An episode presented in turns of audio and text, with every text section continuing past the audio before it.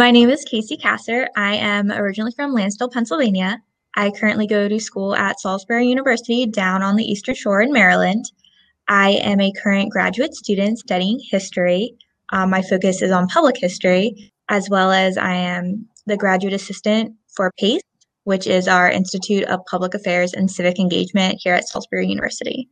So, this past election was actually my first election I voted in. Um, as much as I was eligible in previous years, I did not vote.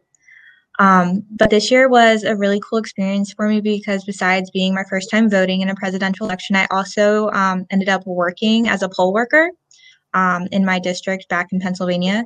So it was a really cool experience to see the other side of the um, the elections as well as participating in them.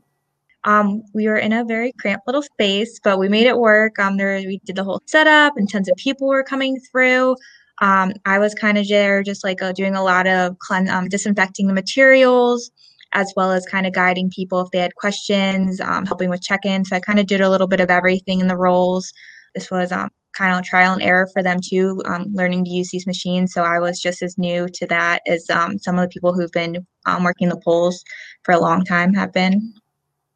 Um, we had really no issues. There's, of course, some people out there, as like any polling place, who are trying to, you know, do last minute campaigning for their representatives they were interested in. But overall, it was a really nice day, extremely long day.